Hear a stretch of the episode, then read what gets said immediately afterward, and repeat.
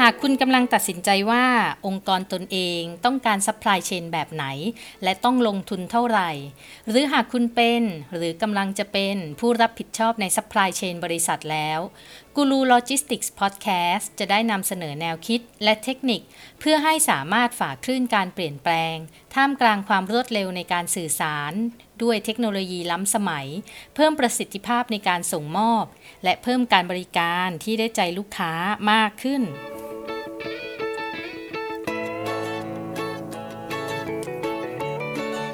สวัสดีค่ะ ยินดีต้อนรับสู่กูรูโลจิสติกส์พอดแคสต์กับอินทิราสิทธิเวชหรือเรียกแบบที่หลาย ๆ ท่านเรียกกันว่าอาจารย์เดียค่ะ วันนี้เราจะมาคุยกันต่อค่ะ ถึงรูปแบบการผลิตกับธุรกิจองค์กร แล้วทำไมทุกองค์กรควรต้องรู้ โดยเฉพาะ SME และสตาร์ทอัพค่ะ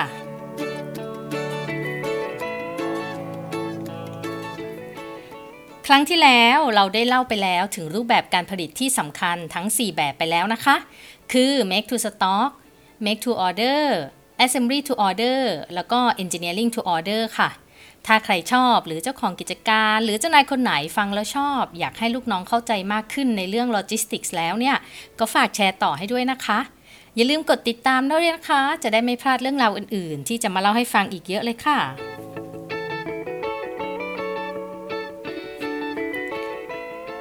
เรามาทวนกันนิดนึงนะคะว่าแต่ละแบบคืออะไร และมีข้อดีข้อเสียแบบคร่าวๆ ในมุมมองโลจิสติกส์เป็นยังไงบ้าง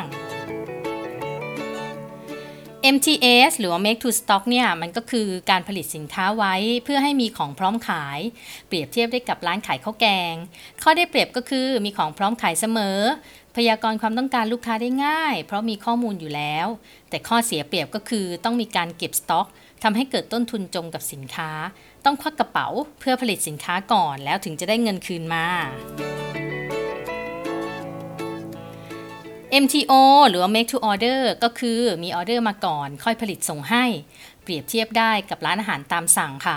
ข้อได้เปรียบก็คือไม่ต้องสต็อกสินค้ากำหนดวันส่งมอบได้ตามที่ตกลงกัน แต่ข้อเสียเปรียบก็คือระยะเวลาในการส่งมอบนานค่ะ forecast demand ยากกว่า make to stock ถ้าผลิตมากไปก็เอาไปทำอะไรต่อไม่ได้ ต้องแทงศูนย์อย่างเดียว ATO หรือ Assembly to Order ก็คือการมีออเดอร์มาค่อยประกอบขาย ผลิตหรือซื้อส่วนประกอบเก็บไว้ก่อน เปรียบเทียบได้กับพวกร้านก๋วยเตี๋ยว ร้านยำต่างๆ พวกข้าวมันไก่ข้าวขาหมู ข้อได้เปรียบก็คือไม่ต้องสต็อกสินค้ากำหนดวันส่งมอบได้ตามที่ตกลงกัน ถ้าสินค้าสำเร็จรูปในตลาดไปต่อไม่ได้ ก็ยังสามารถปรับเปลี่ยนได้ทัน ด้วยการพัฒนาเป็นสินค้าตัวอื่น ที่ใช้ชิ้นส่วนประกอบเดิม ส่วนข้อเสียเปรียบก็คือมีต้นทุนสต็อกสินค้าในรูปของชิ้นส่วนประกอบ สต็อกส่วนประกอบบางอย่างอาจเก็บไม่สมดุลกัน บางอันหมดก่อน บางอันเหลือเยอะ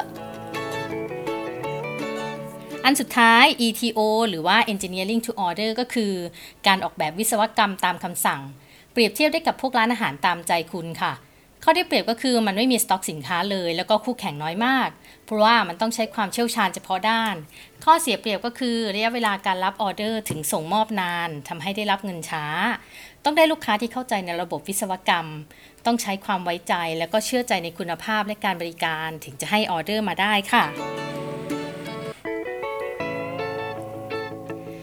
เป็นไงคะที่สรุปไปแล้วก็ที่ฟังไปทั้ง 3 ตอนนู้น พอจะเข้าใจรูปแบบการผลิตแล้วใช่ไหมคะ ทีนี้ถามว่ารู้ไปเพื่ออะไร มันเกี่ยวอะไรกับที่ต้องทุกองค์กรต้องรู้โดยเฉพาะ SME แล้วก็สตาร์ทอัพคำตอบก็คือสำหรับเท่าแก่เจ้าของธุรกิจแล้วก็ผู้บริหารเนี่ยการรู้แล้วก็เข้าใจรูปแบบการผลิตที่ต่างกัน จะทำให้คุณสามารถวางกลยุทธ์การตลาด แล้วก็ทิศทางธุรกิจของคุณได้ โดยเฉพาะการวางแผนการลงทุนและการหมุนเวียนเงินค่ะ เนื่องจากลักษณะรูปแบบการผลิตแต่ละอย่างเนี่ย มีความเกี่ยวข้องกับการใช้เงิน การจะตัดสินใจควักกระเป๋าซื้ออะไรสักอย่าง หรือว่าการจะตัดสินใจลงทุนอะไรไปค่ะ ถ้าคุณเลือกว่าธุรกิจของคุณเนี่ยต้องการรูปแบบการผลิตแบบ make to stock คุณก็ต้องมีคลังสินค้านะ ก่อนทำธุรกิจก็ต้องแบ่งเงินลงทุนมาจ่ายสำหรับคลังสินค้า จะใช้พื้นที่ในโรงงาน หรือจะสร้างคลังสินค้าแยกต่างหาก หรือจะเช่าเขาก็ว่ากันไป และคุณก็ยังต้องมีเงินสำรองในกระเป๋าไว้ให้มากด้วยค่ะ เพราะว่าเงินนั้นในกระเป๋าคุณส่วนหนึ่งเนี่ยมันจะไปลงที่สต็อกด้วย ไม่ใช่แค่การผลิต ไม่ใช่แค่แรงงาน แล้วก็ไว้จ่ายรับรองลูกค้า นั่นก็คือเงินจะออกจากกระเป๋าซ้ายเพื่อใช้จ่าย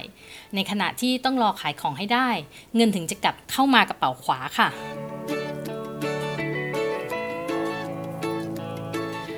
ส่วน make to order กับ assembly to order ก็ยังต้องมีคลังสินค้า เพียงแค่อาจจะขนาดเล็กกว่า หรือว่าโรงงานแบบ assembly to order บางแห่งนะ ก็อาจจะมีคลังย่อยๆ ตามท้ายลายผลิต ถ้าบริหารดีก็ไม่ต้องใช้พื้นที่เยอะค่ะ แต่ถ้าบริหารการผลิตไม่ดีแล้วเนี่ย พวก stock FG หรือ stock WIP ก็จะกินพื้นที่ไม่ต่างกับการผลิตแบบ make to stock เลย ส่วนในเรื่องเงินสำรองทั้ง 2 แบบทั้ง make to order แล้วก็ assembly to order เนี่ย ก็อาจต้องมีเงินพอสมควรที่จ่ายไปเพื่อเก็บสต็อกไว้บ้าง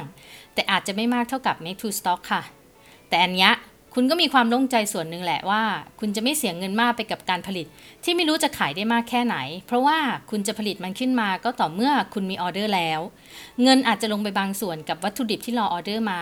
แต่ก็ไม่มากเท่ากับการแปลสภาพวัตถุดิบนั้นไปเป็นสินค้าค่ะ ส่วน engineering to order อันสุดท้ายเนี่ย เงินที่ต้องสำรองไว้ไม่ใช่เพื่อเก็บสต็อกนะคะ เพราะว่า engineering to order เนี่ยมันไม่มีสต็อก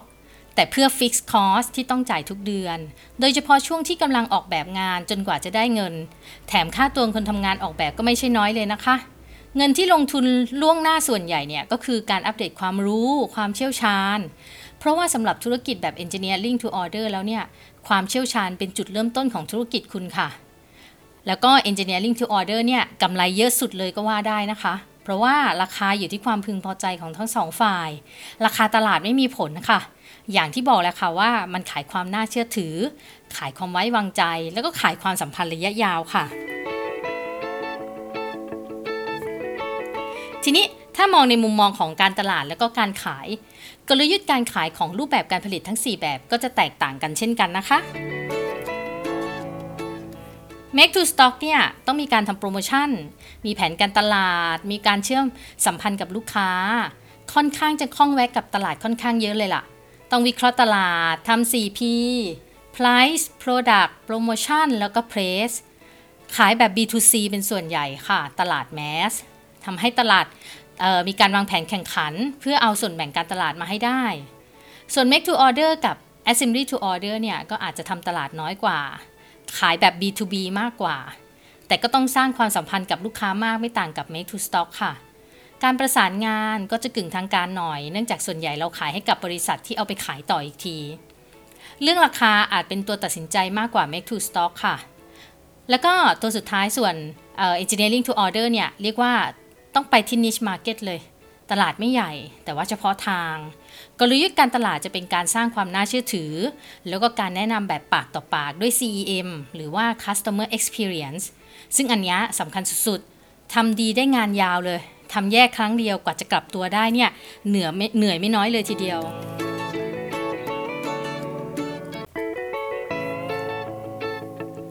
ในส่วนของฝ่ายสนับสนุนอย่างจัดซื้อ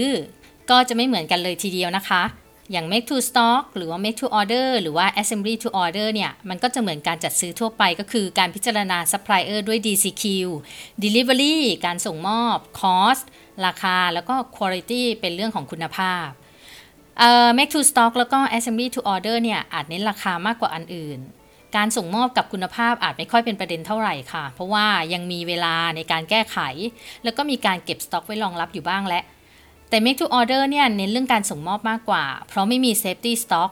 พอออเดอร์มาต้องพร้อมส่งมอบแล้วให้ทันตามที่ได้ตกลงเรื่องระยะเวลาการส่งมอบกับลูกค้าค่ะ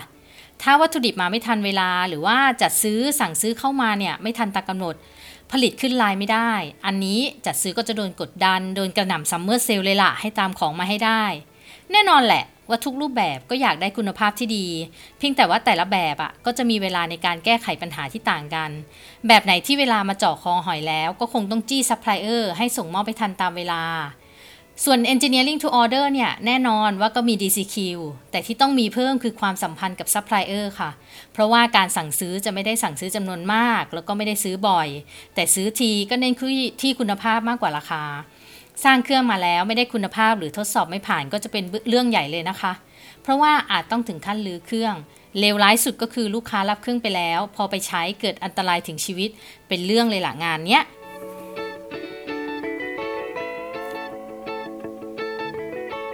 ที่ว่ามาทั้งหมดก็คือเหตุผลว่าทำไมเนี่ยเจ้าของธุรกิจทุกคนถึงต้องเข้าใจรูปแบบการผลิตของตัวเอง เพื่อให้สามารถกำหนดทิศทาง เป้าหมาย แล้วก็กลยุทธ์องค์กรได้ ว่าจะเอายังไง จะไปทางไหน จะทำงานแบบไหนรุกตลาดยังไง รับมือกับบริการหลังการขายยังไงบ้าง ส่วนพนักงานที่เกี่ยวข้องกับกิจกรรมด้านโลจิสติกส์โดยเฉพาะกิจกรรมสนับสนุนอย่างน้อย ก็ต้องรู้ว่าหลักๆ แล้วเนี่ยบริษัทผลิตสินค้าด้วยรูปแบบการผลิตไหน รู้ว่าตัวเองสำคัญยังไงกับกระบวนการเชื่อมโยงของกิจกรรมด้านโลจิสติกส์ดำเนินงานได้อย่างเข้าใจกันกับกิจกรรมอื่นๆ วางแผนกระบวนการทั้งหมดให้เชื่อมโยงกันได้ ตรงตามนโยบายการผลิตของบริษัท แล้วก็คิดปรับปรุงกระบวนการบริหารจัดการซัพพลายเชนและโลจิสติกส์ขององค์กรได้ไม่ยาก มาทบทวนกันอีกครั้งนะคะ ว่าแต่ละแบบเป็นยังไงบ้าง เรามาทบทวนกันส่งท้าย โดยเปรียบเทียบกับร้านอาหารหรือว่าการสร้างบ้านนะคะ มันจะง่ายมากเลยในการที่จะเปรียบเทียบแล้วก็เห็นชัด ร้านขายข้าวแกง make to stock ร้านขายอาหารตามสั่ง make to order ร้านยำร้านก๋วยเตี๋ยว ร้านข้าวขาหมูข้าวมันไก่ assembly to order ร้านตามใจคุณ engineering to order สร้างบ้านก็เป็น บ้านจัดสรรพร้อมเข้าอยู่เป็น make to stock บ้านจัดสรรแบบมีแบบบ้านให้เลือก make to order บ้านน็อกดาวก็เป็น assembly to order ส่วนบ้านสร้างเองก็ engineering to order ค่ะ จบไปทั้งหมดแล้วนะคะ 4 ตอนกับรูปแบบการผลิตและทำไมทุกธุรกิจ โดยเฉพาะ SME และ Startup ต้องรู้และเข้าใจมัน แล้วก็เอาไปใช้วางกลยุทธ์ของตัวเองได้นะคะ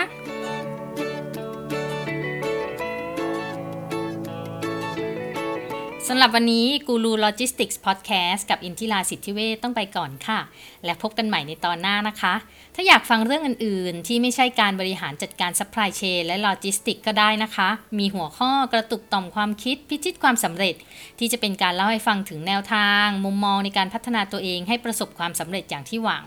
หรือว่าเรื่องราวอื่น ๆ ที่ไม่ใช่เรื่องราวในที่ทำงาน เรื่องที่อยากรู้ว่ามันคืออะไร มันมาได้ยังไง มันเป็นแบบไหน อันเนี้ยฟังได้ที่หัวข้อนอกอกเรื่องนอกราวกับกูรูโลจิสติกส์พอดแคสต์ค่ะ ทุกหัวข้อฟังได้ทั้งในพอดแคสต์ที่มีเกือบทุกที่ค่ะ ไม่ว่าจะเป็น Podbean Anchor Spotify Apple หรือว่า Google Podcast หรือใน YouTube Channel ด้วยนะคะ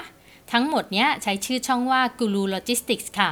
หรือจะติดตามกันทาง Facebook Fanpage Guru Logistics ก็ได้นะคะ หรือคอมเมนต์แนะนำมาได้ค่ะ ว่าอยากให้เล่าเรื่องอะไรบ้าง แล้วพบกันใหม่ค่ะ สวัสดีค่ะ